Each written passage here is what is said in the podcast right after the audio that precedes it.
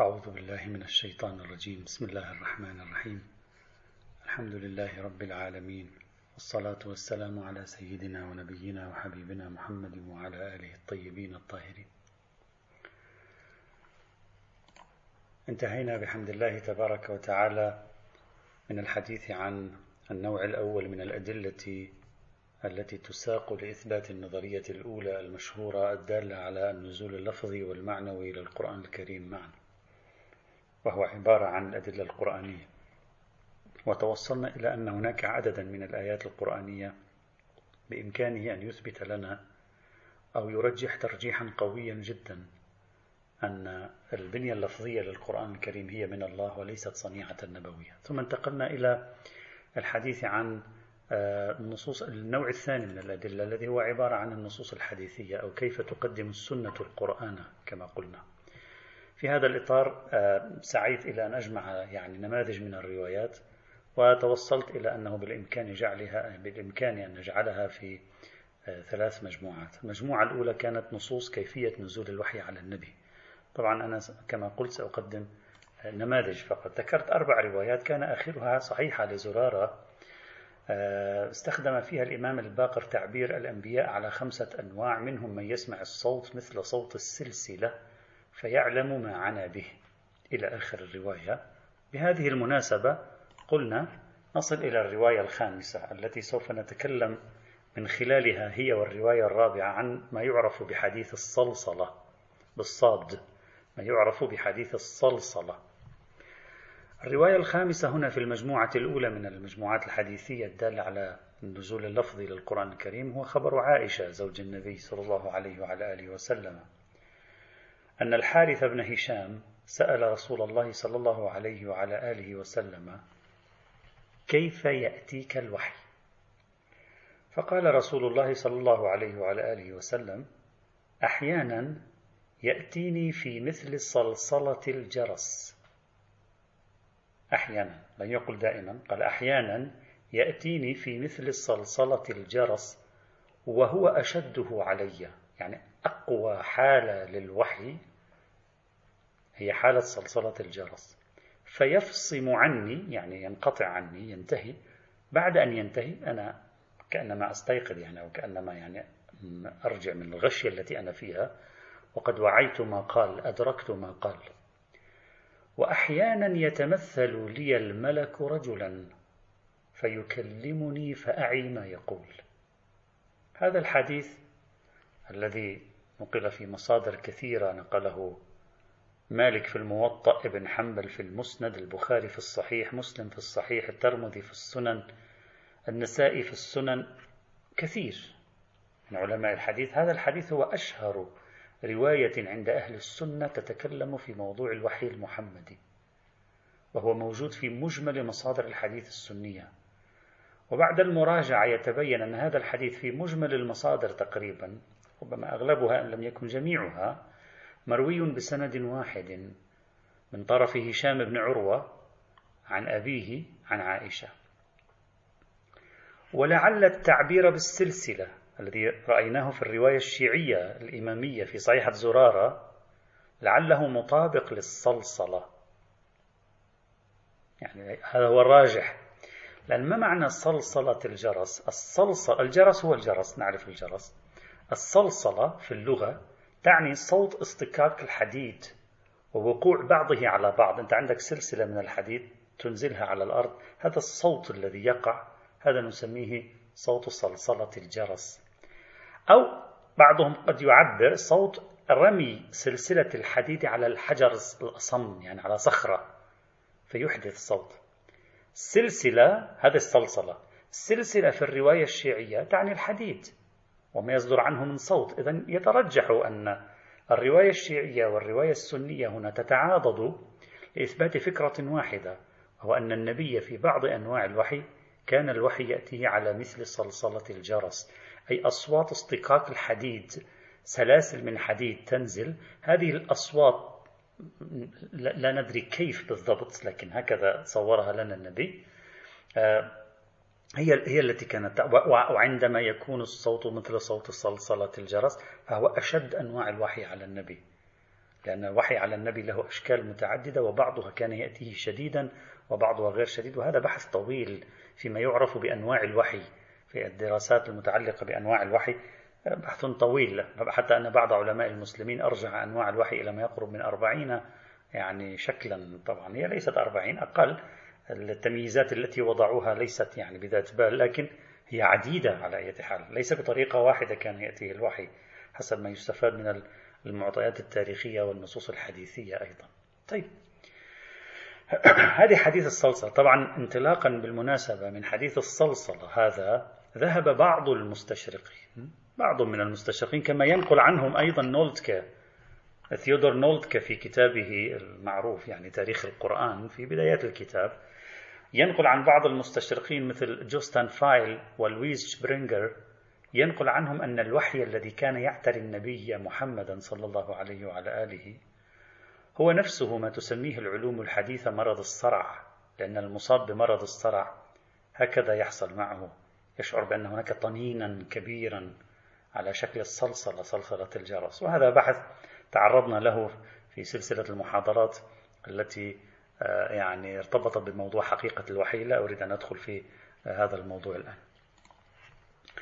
قصة صوت الصلصلة لم ترد فقط في الوحي على الأنبياء يعني لم, لم, لم يكن فقط الأنبياء الذين يسمعون الصوت الصلصلة عند الوحي بل حتى أنه في تكلم الله تبارك وتعالى عندما يتكلم الله ويكون هناك وحي أهل السماء أيضا عند تكلمه يسمعون صوت الصلصلة هذه.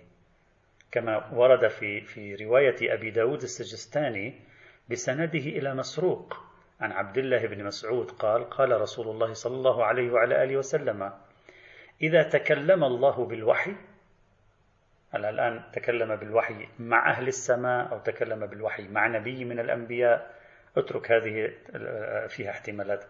إذا تكلم الله بالوحي سمع أهل السماء للسماء صلصلة كجر السلسلة على الصفا. يعني أهل السماء يسمعون للسماء نفسها صلصلة تشبه أن بيدك سلسلة من حديد تجرها على الصفا. الصفا يعني الصخر الصخر الأصم فتحدث هذا الضجيج. سمع أهل السماء للسماء صلصلة كجر السلسلة على الصفا. فيصعقون يعني يصاب بالرعب.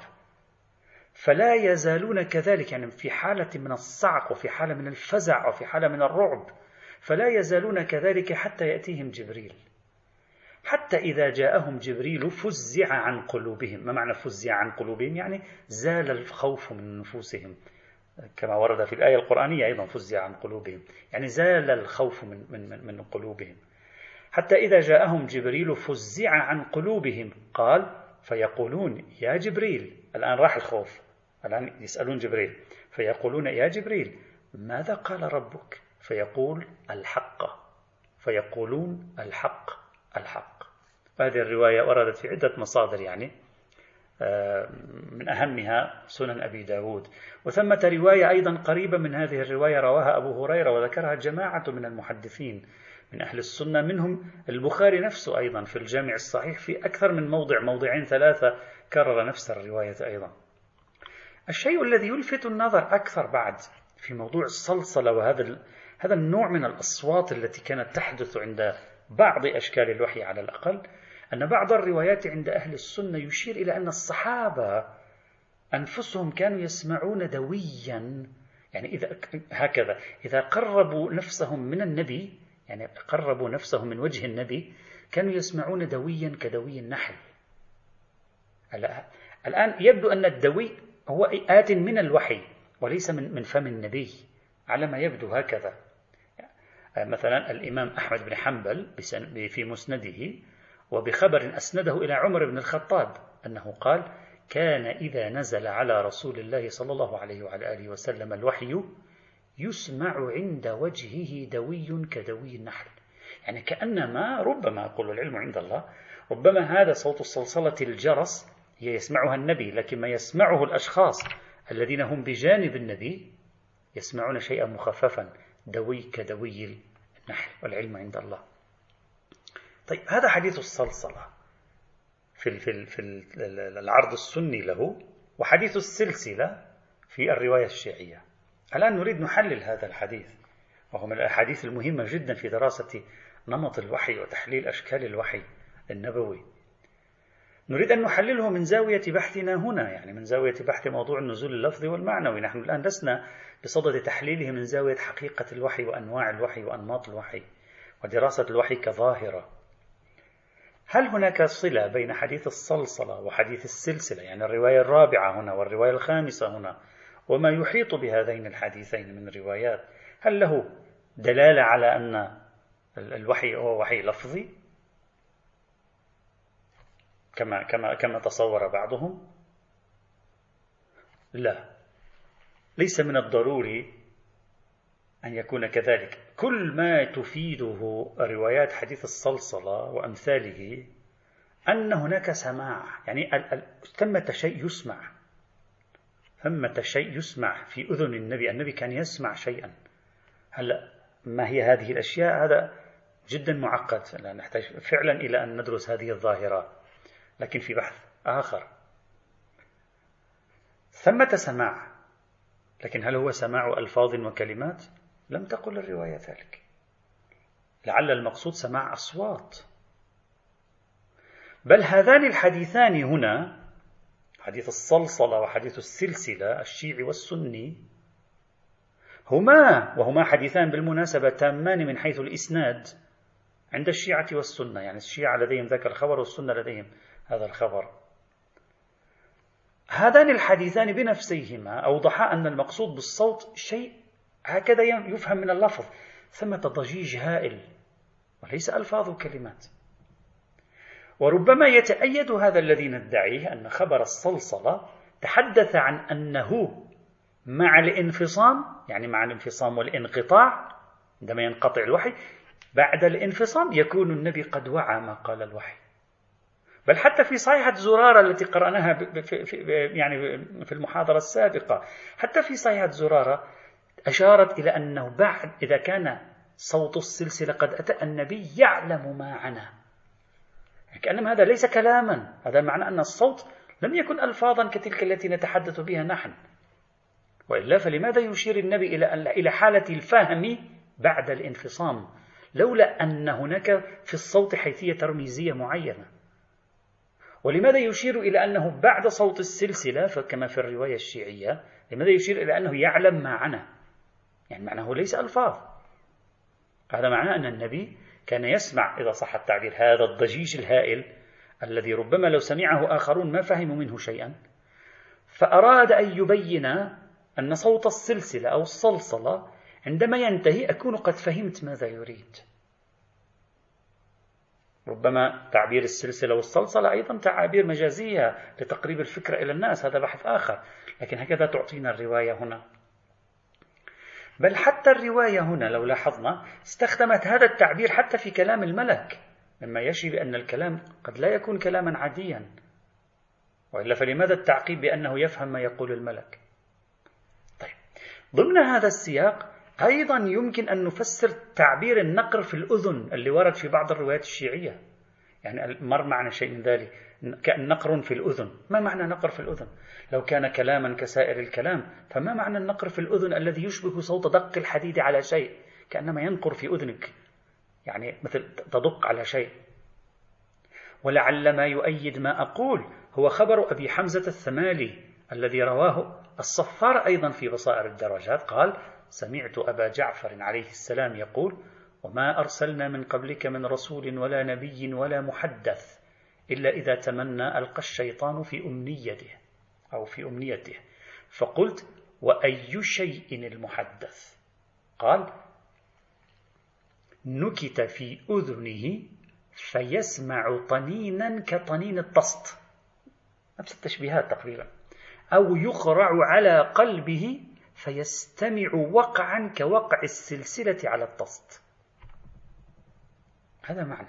يعني النكت في الأذن القرع في القلب بحسب رواية أبي حمزة الثمالي هذا ماذا تعطينا؟ تعطينا الصوت غير ألفاظ. وقع سلسلة على الطست سماع طنين. صلصلة الجرس أيضا عبر عنها بعض اللغويين قال وتطلق بشكل عام على مطلق الطنين.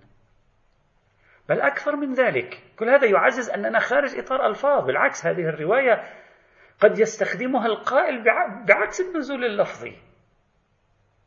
هذه تربك المشهد برمته فكيف يستحضرها بعضهم هنا ليثبت موضوع النزول اللفظي؟ بل أكثر من ذلك أضيف. ابن حجر العسقلاني في كتابه فتح الباري ماذا قال؟ قال وروى ابن سعد من طريق أبي سلمة الماجشون أنه بلغه أن النبي صلى الله عليه وعلى آله وسلم كان يقول كان الوحي يأتيني على نحوين يأتيني به جبريل فيلقيه علي كما يلقي الرجل على الرجل. يعني هذا عادي هذا واضح. فذاك ينفلت مني. الآن ابن حجر سوف يفهم من كلمة ينفلت مني يعني الشيء المعاكس لكلمة لا تحرك به لسانك يعني يخرج من فمي. فذاك ينفلت مني. هذا النحو الأول. ويأتيني في بيتي. مثل صوت الجرس حتى يخالط قلبي فذاك الذي لا ينفلت مني. ماذا يعلق ابن حجر العسقلاني على هذا الحديث؟ يقول وهذا مرسل حديث مرسل مع ثقة رجاله. فإن صح فهو محمول على ما كان قبل نزول قوله تعالى لا تحرك به لسانك أريد يحل مشكلة ينفلت مني. إلى آخر كلامه. هذا ماذا يدل هذا الذي ينقله ابن حجر هنا؟ يدل على أن صوت الجرس كان خارج المحادثات المشابهة لما يجري بين البشر. لأنه قال يلقي مرة علي كما يلقي الرجل على الرجل ومرة قال يأتي بمثل صوت الجرس. إذا هذا معناه قرينة المقابلة هذه تجعل أن صوت الجرس السلسلة الصلصلة القرع في الأذن وما شابه القرع في القلب النقر في الأذن وما شابه ذلك كلها تعابير عن شيء خارج إطار المحادثات اللغوية التي تجري بين الناس. أو على الأقل أبدا ليس لها أي علاقة بموضوع المحادثات اللغوية. إنما الشيء يبدو أبعد من هذا. نعم هذا المفهوم الذي هذا هذا هذا تحليلنا لما لما تدل عليه رواية الصلصلة ورواية السلسلة وما يشبه هذه الرواية هاتين هاتين الروايتين. هذا المفهوم الذي أستوحيه من مثل هذه الأحاديث لا تناسبه بعض الروايات الشيعية التي تنص على أن الملك كان يكلم النبي كما يكلم أحدكم صاحبه. والتي قرأنا الآن رواية ابن حجر. هذا التشبيه ينافي الصورة التي نسجناها قبل قليل. وهذا ما تؤيده بعض المرويات التي تتحدث أن النبي كان قبل الوحي يسمع نداء كأنما أحد يخاطبه. وبعض المرويات وحتى بعض مرويات القصة الشهير المشهورة في بدو نزول الوحي أن النبي سمع خطابا يا محمد أنت رسول الله. نعم لكن هذا ماذا يعني؟ هذا يعني أن حالات الوحي عديدة منها الصلصلة أو السلسلة منها النفث في الروع منها الرؤية الصادقة منها الوحي المباشر. لا ندري هذه متداخلة مع بعض أو لا هذا بحث آخر. منها الوحي المباشر منها من وراء حجاب منها عبر ملك يرى على حقيقته منها عبر ملك يرى بصورة إنسان منها سماع صوت مثل أصواتنا وكلامنا دون رؤية. ما يرى شيء. وهذا يعني أن الحالات والصور عديدة كما يفهم من الروايات. وبينت قبل قليل أن بعض علماء المسلمين بالغ في جمع هذه الصور حتى بلغ بها ما يقرب من الأربعين وهذا بحث مستقل لا نخوض فيه الساعة. هذا ماذا يعني؟ هذا يفتح المجال لتعدد ظواهر الوحي. وبالتالي يضعنا أمام غموض حقيقي يلف طبيعة الوحي القرآني بالخصوص. كيف كان الوحي القرآني؟ من أي نوع من هذه؟ وما الذي كان يسمعه النبي؟ حيث لا دليل على أن الوحي النبوي كان محصورا بالقرآن وهذا هو المشهور بين المسلمين ولا نعرف أن هذه الروايات المتصلة بالسلسلة أو الصلصلة كانت تتكلم عن القرآن حصرا أو كانت تتكلم عن مطلق الوحي أو عن بعض القرآن وبعض غيره. وبالمناسبة رواية الصلصلة وأمثالها وقعت موقع نقاش بالفعل بين بعض علماء المسلمين. بعضهم قال هذا خاص بالوحي القرآني لأن حديث الصلصلة يشير إلى أن هذا أصعب أنواع الوحي. فلا بد أن يتناسب مع أعلى رتب الوحي وهو القرآن. ووقعت مناقشات بينهم بإمكانكم أن تراجعوا هذا الموضوع في محل. لا أريد أن أخوض فيه الساعة. طيب. إذا هذا كله ماذا يعطيني؟ يعطينا أن رواية الصلصلة ورواية السلسلة أبدا غير واضحة في موضوع بحثنا. لا ندري طبيعة الأصوات التي سمعها. هل تتضمن خطابا لفظيا؟ هل, هل تتضمن بعد الانتهاء شيء ما نقش في, في, في قلبه على شكل ألفاظ حمل حمله وعي حملها وعيه على شكل ألفاظ أو لا أبدا غير مفهوم. بل أكثر من ذلك. هذه فيما يتعلق بالرواية الرابعة والخامسة حديث السلسلة وحديث الصلصلة. وبتقديري هاتان الروايتان وهما من أشهر روايات الوحي عند المسلمين لا ينبغي الاعتماد عليهما في موضوع بحثنا هنا. إن لم يكن كما قلت ربما تربكان البحث بصراحة. ربما تربكان البحث. بعض الشيء. أكثر من ذلك. هناك إشكالية عامة يمكننا أن نطرحها. تربك كل الاستدلال بالمجموعة الأولى الحديثية هذه اللي هي الروايات المتعرضة لكيفية نزول الوحي.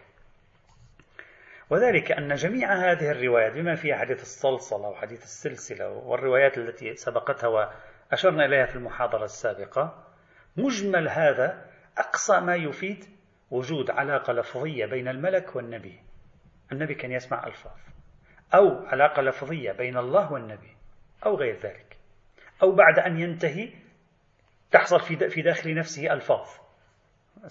كيفية هذا جدا معقد بالمناسبة جدا. لذلك قلنا في بحث في سلسلة محاضرات حقيقة الوحي قلنا بأن ظاهرة الوحي ظاهرة معقدة نادرة التجربة وبالتالي الحديث عنها حديث مشوب بكثير من الغموض على أي حال.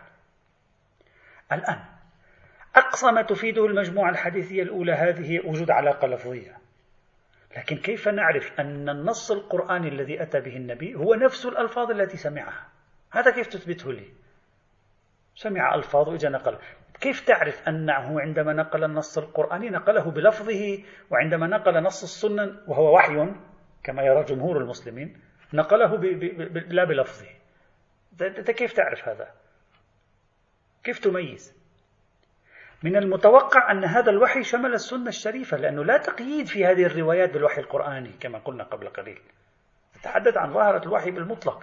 كيف نميز؟ كيف أعرف أنا أن النبي بعد أن وصلته الرسالة على شكل ألفاظ أعطانا نفس الألفاظ في الوحي القرآني؟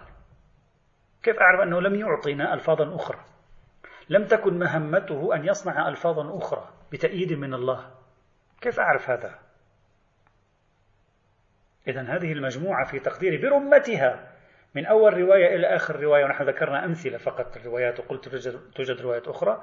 تبدو لي غير مقنعة في توظيفها هنا لإثبات أن ألفاظ القرآن هي من الله وليست من النبي. لأن هناك فرق وشعرة مهمة ينبغي أن ننتبه إليها وأنا كررتها عدة مرات لأجل سلامة منهجية البحث. هناك فرق كبير جدا. بين أن تكون العلاقة بين الله بين النبي وبين مصدر الوحي هي علاقة لفظية وبين أن يكون القرآن هو نفسه ألفاظ الله. في, في هذه قفزة تحتاج إلى برهنة أيضا. نحن مأنوسين فيها لكن الطرف الآخر يقول لك ما في دليل. كيف تقدم له دليل؟ كيف تقنعه؟ إذا هذه المجموعة من الروايات غاية ما تفيد أن هناك علاقة لفظية معينة نظام لغوي ما يوصل إلى النبي هذه يوصل إلى النبي كلمات وألفاظ. أما هل أن النص القرآني هو نفس تلك الكلمات والألفاظ؟ أو أن النبي لديه مهمة أخرى بعد وصول تلك الكلمات والألفاظ إليه إعادة إنتاج النص القرآني كما يدعي القائل بالنزول المعنوي. كيف أستطيع أن أثبت له من خلال هذه المرويات؟ يبدو لي أن الأمر صعب. وبناء عليه الاستدلال بهذا النوع يعني بالمجموعة الأولى من نصوص السنة الشريفة على تحديد طبيعة الموحى به في الوحي القرآني أجده في غاية الصعوبة. فهذه الروايات أو هذه المجموعة لا تصلح دليلا. المجموعة الثانية. سأعنونها هكذا نصوص نسبة القرآن إلى الله وإلى كلام الله. توجد روايات عديدة في المقام سأذكر بعض العينات. الرواية الأولى خبر زرارة. قال سألت أبا جعفر عليه السلام عن القرآن فقال لي لا خالق ولا مخلوق لكنه كلام الخالق. طبعا ورد ما يشبه هذه الرواية في خبر الحسين بن خالد عن الإمام الرضا عليه السلام. وكذلك ورد ما يشبهها في خبر أبي هريرة عن النبي صلى الله عليه وعلى آله وسلم. وبإمكانكم أن تجدوا هذه الروايات الثلاثة التي قلتها الآن في تفسير العياشي وفي كتاب التوحيد للشيخ الصدوق والأمال للشيخ الصدوق وفي كتاب الكامل لابن عدي وهو من الكتب المهمة عند أهل السنة. هذا الحديث يصف القرآن بأنه كلام الخالق. والكلام كما نعرف مجموعة من الألفاظ. المنظومة الحاملة لمعان. إذا هذا الحديث يؤكد لي أن ألفاظ القرآن من عند الله تعالى. لم يقل هذا كلام محمد وإنما هذا كلام الله. بهذا المقدار لا بأس بالحديث. يمكن يعطي إشارة معينة. لكن بصرف النظر عن موضوع لا خالق ولا مخلوق وهذه قضية شوي معقدة. ما معنى أن القرآن لا خالق ولا مخلوق؟ بصرف النظر عن هذه القضية التي تحتاج إلى تحليل هذا الحديث ضعيف الإسناد وذلك أولا في تفسير العياشي قلنا ورد في ثلاث مصادر. في تفسير العياشي الخبر مرسل. بل عندي ملاحظة إضافية. بحث خلق القرآن لا خالق ولا مخلوق لم يعرف إلا في النصف الثاني من القرن الثاني الهجري. وبدايات التفكير الأولية في موضوع خلق القرآن قد يلمسها الإنسان في عصر الإمام جعفر الصادق المتوفى 148 للهجرة. إذا كان كذلك كيف يسأل النبي في رواية أبي هريرة التي رواها لنا ابن عدي؟ كيف يسأل عن موضوع موضوع خلق القرآن؟ وأن يقول له لا خالق ولا مخلوق ويتكلم عن موضوع الخلق أصلا. الموضوع ليس له وجود. هذا يثير يثير تساؤلا نقديا. أن هذه الرواية نسجت لتصفية حسابات في أزمة خلق القرآن التي وقعت بين المسلمين. بل حتى كيف يسأل الإمام الباقر في الرواية الواردة في تفسير العياشي والإمام الباقر متوفى 114 للهجرة. إلا إذا قيل أنه في زمن الإمام الباقر ربما بعض النخب المحدودة بين المسلمين يعني بعض النخب ربما كانوا يتداولون القضية لكنها لم تكن قضية واسعة التداول ربما تحل القضية. إذا أولا في مرسل العياش في, في, في تفسير العياش الرواية مرسلة بل ثمة نقد يعني التباس هنا يمكن أن يسجل بالخصوص على رواية أبي هريرة التي نقلها لنا ابن عدي. ثانيا الرواية في كتاب توحيد الشيخ الصدوق ضعيفة بجهالة علي بن معبد كما حققناه في محله. وكذلك الرواية ضعيفة في سند رواية أبي هريرة هناك أحمد بن محمد بن حرب وهذا رجل ضعفه علماء أهل السنة حتى ابن حبان المعروف بكثرة توثيقاته ضعفه ووصفوه وصفه أهل السنة بالكذب ولا توثيق له في المصادر الشيعية. فهذا الرواية لا يستند إليها. الرواية الثانية خبر ابن عباس قال فصل القرآن من الذكر. طبعا هذه الكلمة لا تحتاج إلى ما معنى فصل القرآن من الذكر؟ يعني غامضة. فصل القرآن من الذكر. غامضة تحتاج إلى تحليل هذه. فصل القرآن من الذكر فوضع في بيت العزة من السماء الدنيا. فجعل جبريل ينزله على النبي ويرتله ترتيلا. مستدل هنا قد يقول شو يعني فصل القرآن من الذكر؟ يعني في الناس نسخة الألفاظ. فصل المعاني شو معنى فصل المعاني؟ ما نفهمه هذا. إذا فهذه الرواية يمكن أن تدل على شيء في المقام. بالفعل بعضهم استدل بها يعني أنا نتكلم لا أتكلم اختراعا لكن نتكلم عن بعض المستدلين. هذه الرواية بصرف النظر عن بعض الغموض في دلالتها لا أعرف يعني شوية غامضة. نترك هذا الموضوع. في تمام المصادر التي روت هذه الرواية تسندها إلى ابن عباس ولكن ابن عباس لا ينقلها عن النبي فلا ندري من أين جاء ابن عباس بهذا ربما أتى به من النبي ربما اجتهاد منه ربما يكون شيئا آخر. وبالتالي رواية موقوفة وابن عباس كان في زمن النبي صغيرا كما تحدثنا عن موضوع ابن عباس مرارا. فالرواية في تقدير ليس لها تلك القيمة وليست بتلك المثابة على أي حال لأن ليست نبوية أصلا. الرواية الثالثة خبر فاطمة الزهراء عن والدها النبي قالت إنه أسر إلي فقال إن جبريل كان يعارضني بالقرآن كل سنة مرة واحدة وإنه عارضني به العام مرتين ولا أراني إلا وقد حضر أجلي. هذه الرواية التي نقلها الكثير من علماء المسلمين سنة وشيعة من أمال الصدوق وصحيح البخاري إلى ما شاء الله. يعني الرواية المتداولة في المصادر الحديثية. تعرف بحديث المعارضة. ما معنى المعارضة؟ المعارضة قالوا عندما حللوا المعارضة قالوا بمعنى المقابلة. يعني مثل شخص عنده نسختين في نسخة للقرآن عند النبي وفي نسخة عند جبريل. فكان يجوا يعني مثل مقابلة النسخ. فيقرأ النبي ما عنده جبريل يصحح له إذا في مشكلة أو شيء يطابقه فخلاص يعني. وكأنه للقرآن وجود كتبي كان يقابله جبريل بما نزل على الرسول وحتى يكون وضع القرآن. هكذا هو التفسير المشهور لفكرة المعارضة كل سنة مرة. آه، فيستدل شو يعني المعارضة؟ ما فيه هذه نسخة يعني نسخ نسخ يعني في ألفاظ في كلمات في شيء مكتوب. هذا معنى المعارضة. لكن هذه الرواية أيضا في تقديري. لا, لا ليست ليست بتلك المثابة. لا أدري كيف استدل بها بعضهم يعني هنا أصلا في موضوع بحثنا. هذا الحديث يفيد حصول المعارضة كل عام للتأكد من نسخة القرآن التي عند النبي. هلا هل هذا هذه الجملة مأخوذة على نحو الحقيقة؟ هل فعلا في نسختين كان يوجد؟ ما أعرف. هذا يحتاج إلى تأمل. لكن من الممكن يكون المراد هنا أنه لم يحدث تغيير. لم يحدث تغيير لا يعني أن أن الألفاظ من من من من من, من النبي من الله. يعني بمعنى أن النبي تلك الألفاظ التي نسجها قام بصبها في في في هذا القرآن فيأتي جبريل فيقول له آه، النبي ما عنده؟ وجبريل يطابق يقول له ممتاز هذا النص يفيد ذلك المعنى يفيد الفكرة التي يريد الله إيصالها إليك. فممكن القائل بالنزول المعنوي يقول لي هذا العرض أو المعارضة فقط للتأكد من صواب الترجمة النبوية. كيف عرفت أنه للتأكد من من من موضوع الحرفي؟ يعني منين جبت هذه؟ غير واضحة في الرواية. أنت لأنك ذهنك مشبع ومشبع بفكرة النزول اللفظي تصورت المشهد هكذا. وإلا القضية مفتوحة على احتمالات مثلا. طبعا ممكن واحد يسأل كثير هذا حديث المعارضة فيه كلام كثير يعني شو يعني المعارضة؟ إذا نريد نأخذ التفسير الحرفي لكلمة المعارضة مثلا ما معنى يعني؟ يعني كان يترك القرآن سنة وبعدين يتم التأكد من صواب النسخة الحرفية التي مع النبي؟ لا أدري هذا هل سيقبل المستدل بذلك؟ هذا الموضوع يحتاج إلى تحليل. لا أريد أن أدخل في موضوع آه، حديث المعارضة الذي نقله المسلمون جميعا لكن على أي حال هذه الرواية ربما لا تكون بتلك المثابة من الوضوح وإن كان فيها إشعار للإنصاف. الرواية الرابعة ما جاء في أخبار نزول سورة المدثر من أن النبي أتى خديجة فقال دثروني.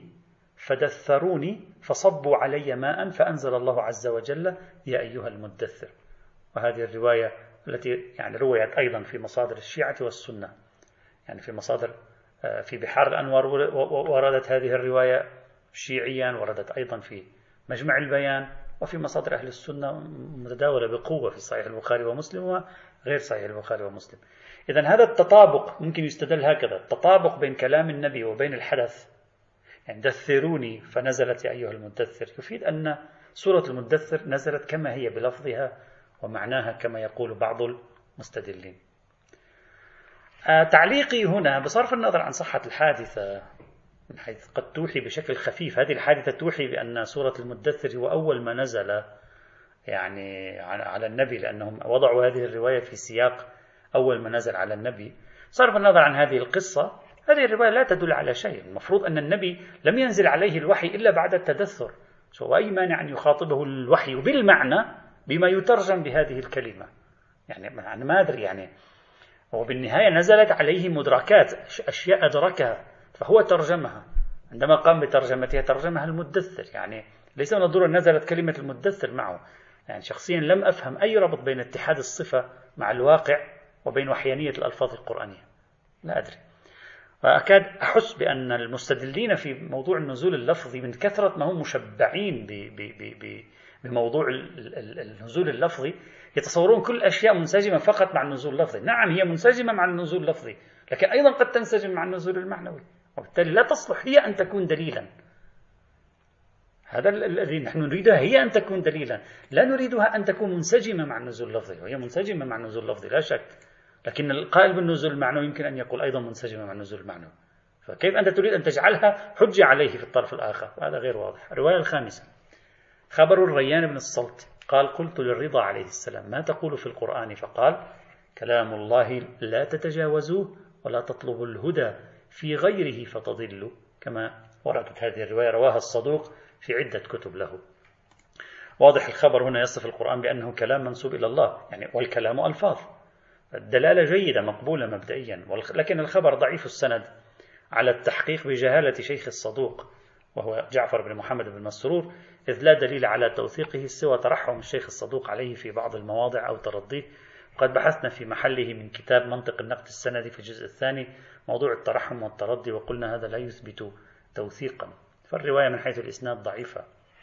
الرواية السادسة خبر سالم قال سألت الصادق جعفر بن محمد عليهما السلام فقلت له ابن رسول الله ما تقول في القرآن؟ فقال هو كلام الله وقول الله وكتاب الله ووحي الله وتنزيله وهو الكتاب العزيز الذي لا يأتيه الباطل من بين يديه ولا من خلفه تنزيل من حكيم حميد. هذه الرواية خبر سالم التي رواها أيضا الشيخ الصدوق في غير واحد من كتبه. دلالتها صارت واضحة كلام وقول إلى آخره ومر معنا هذا يعني مقاربات في هذا الموضوع لكنها أيضا ضعيفة السند على التحقيق بجهالة علي بن سالم الرواية السابعة خبر محمد بن عيسى بن عبيد اليقطيني. قال كتب علي بن محمد بن علي بن موسى الرضا إلى بعض شيعته ببغداد نص ومن جملة النص هكذا والقرآن كلام الله. هذه الرواية أيضا نقلها لنا الشيخ الصدوق في غير واحد من كتبه وسند الرواية جيد سوى من اليقطيني الذي وقع فيه خلاف لكننا في علم الرجال وثقنا اليقطيني وقلنا نأخذ برواياته فهو ثقة إلا إذا روى عن يونس بن عبد الرحمن نتيجة مشكلة موجودة في هذا الإسناد. الرواية الثامنة خبر سليمان بن جعفر الجعفري قال قلت لأبي الحسن موسى بن جعفر عليه السلام إلى آخره إلى أن يقول الإمام يقول ولكني أقول إنه كلام الله. الخبر من حيث الدلالة صار واضح أنه نسب الكلام إلى الله. أما من حيث الإسناد ففي السند محمد بن أبي عبد الله الكوفي الأستي أو الأسدي وتوثيقه مبني على قاعدة توثيق رجال تفسير القمي وهي قاعدة لم تثبت بحثناها مفصلا في علم الرجال في كتاب منطق النقد السندي يمكنكم المراجعة. الرواية التاسعة ما ورد في نهج البلاغة في الخطبة الشقشقية قال كأنهم لم يسمعوا كلام الله حيث يقول تلك الدار الآخرة. عبر عنه بكلام الله. الدلالة صارت واضحة الآن. البحث في خطبة الشقشقية هل لها سند سالم؟ ليس لها سند سالم. هناك عدة أبحاث في هذه الخطبة. بعض أهل السنة يقول وضعها الشريف الرضي ولكن التحقيق أنه لم يضعها الشريف الرضي فإنه قد تم العثور بالفعل على هذه الخطبة أو بعض مقاطع هذه الخطبة على الأقل قبل عصر الشريف الرضي مما يؤكد أن الشريف الرضي أخذها. من مصادر سابقة عليه وليس صحيحا أن يتهم بأنه هو الذي قام بابتكارها هذا غير دقيق. أما إلا أن السؤال هل لهذه الخطبة سند معتبر أو لا؟ هذا هو يعني الكلام كل الكلام. هل لها سند معتبر أو لا؟ آه، لا أريد أن أطيل في هذا الموضوع. في تقديري ليس لها سند معتبر لا في المصادر الشيعية ولا في المصادر السنية على التحقيق. آه، طبعا هذا لا يعني أنه لا يمكن الأخذ بها نتيجة بعض التعاضدات والشواهد ولو في بعض مقاطعها ولكن إجمالا لا أريد أن أدخل في البحوث الرجالية والحديثية هنا فقط أشير بإمكانكم المراجعة في هذا الموضوع. الرواية العاشرة خبر الأعمش عن جعفر بن محمد قال والقرآن كلام الله. الدلالة صارت واضحة والرواية ضعيفة السند ببكر بن عبد الله بن حبيب وهو رجل مجهول. الرواية الحادية عشرة خبر أبي سعيد الخدري. قال قال رسول الله صلى الله عليه وعلى آله وسلم من شغله القرآن عن مسألتي وذكري أعطيته أفضل ثواب السائلين. وفضل كلام الله على سائر الكلام. عبر عنه بكلام الله كفضل الله على خلقه. الرواية أيضا وردت بنفس المضمون بسند آخر ينتهي إلى شهر بن حوشب. دلالة الرواية صارت واضحة.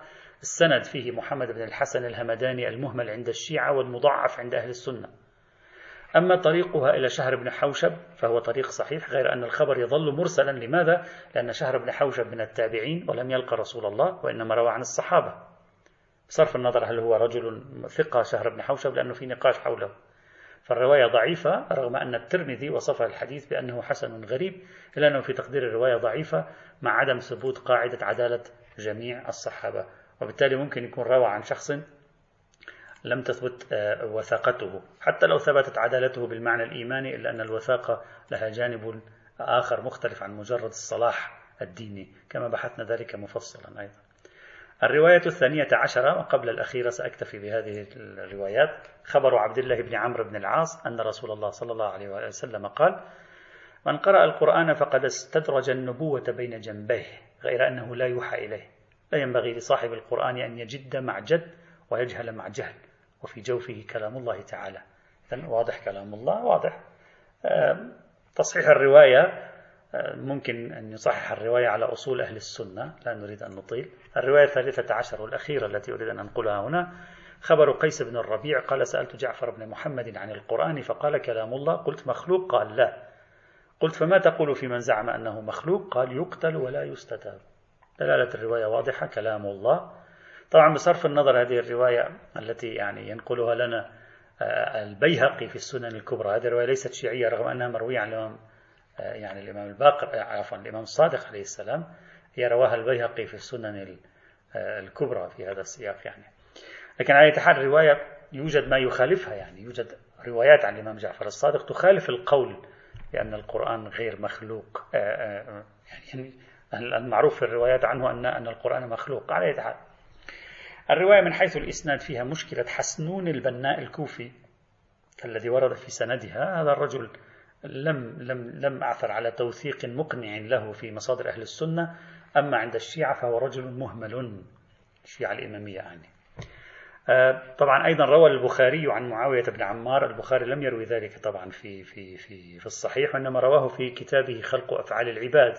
قال سمعت جعفر بن محمد يقول القرآن كلام الله وليس بمخلوق والخبر هناك أيضا مرسل ليس له سند إلى معاوية بن عمار. إلى غيرها من الروايات التي فيها دلالة على أن القرآن كلام الله. طبعا أكثريتها الساحقة ضعيفة السند بعضها يمكن تصحيح سنده لكنها من حيث العدد جيدة ويوجد غيرها أيضا لم أذكر الجميع عنها. كيف نتعامل مع هذه الروايات؟ الآن بنظرة إجمالية بعد أن عرضت يعني نأخذ صورة عنها. كيف ما هو المنهج الصحيح؟ في التعامل مع روايات هذه المجموعة الثانية في هذا الإطار. هم من حيث كيفية ضمها إلى بعضها البعض وما, وما تنتجه من يقين أو من حجية وأيضا من حيث الدلالة بمجملها هل تدل أو لا تدل؟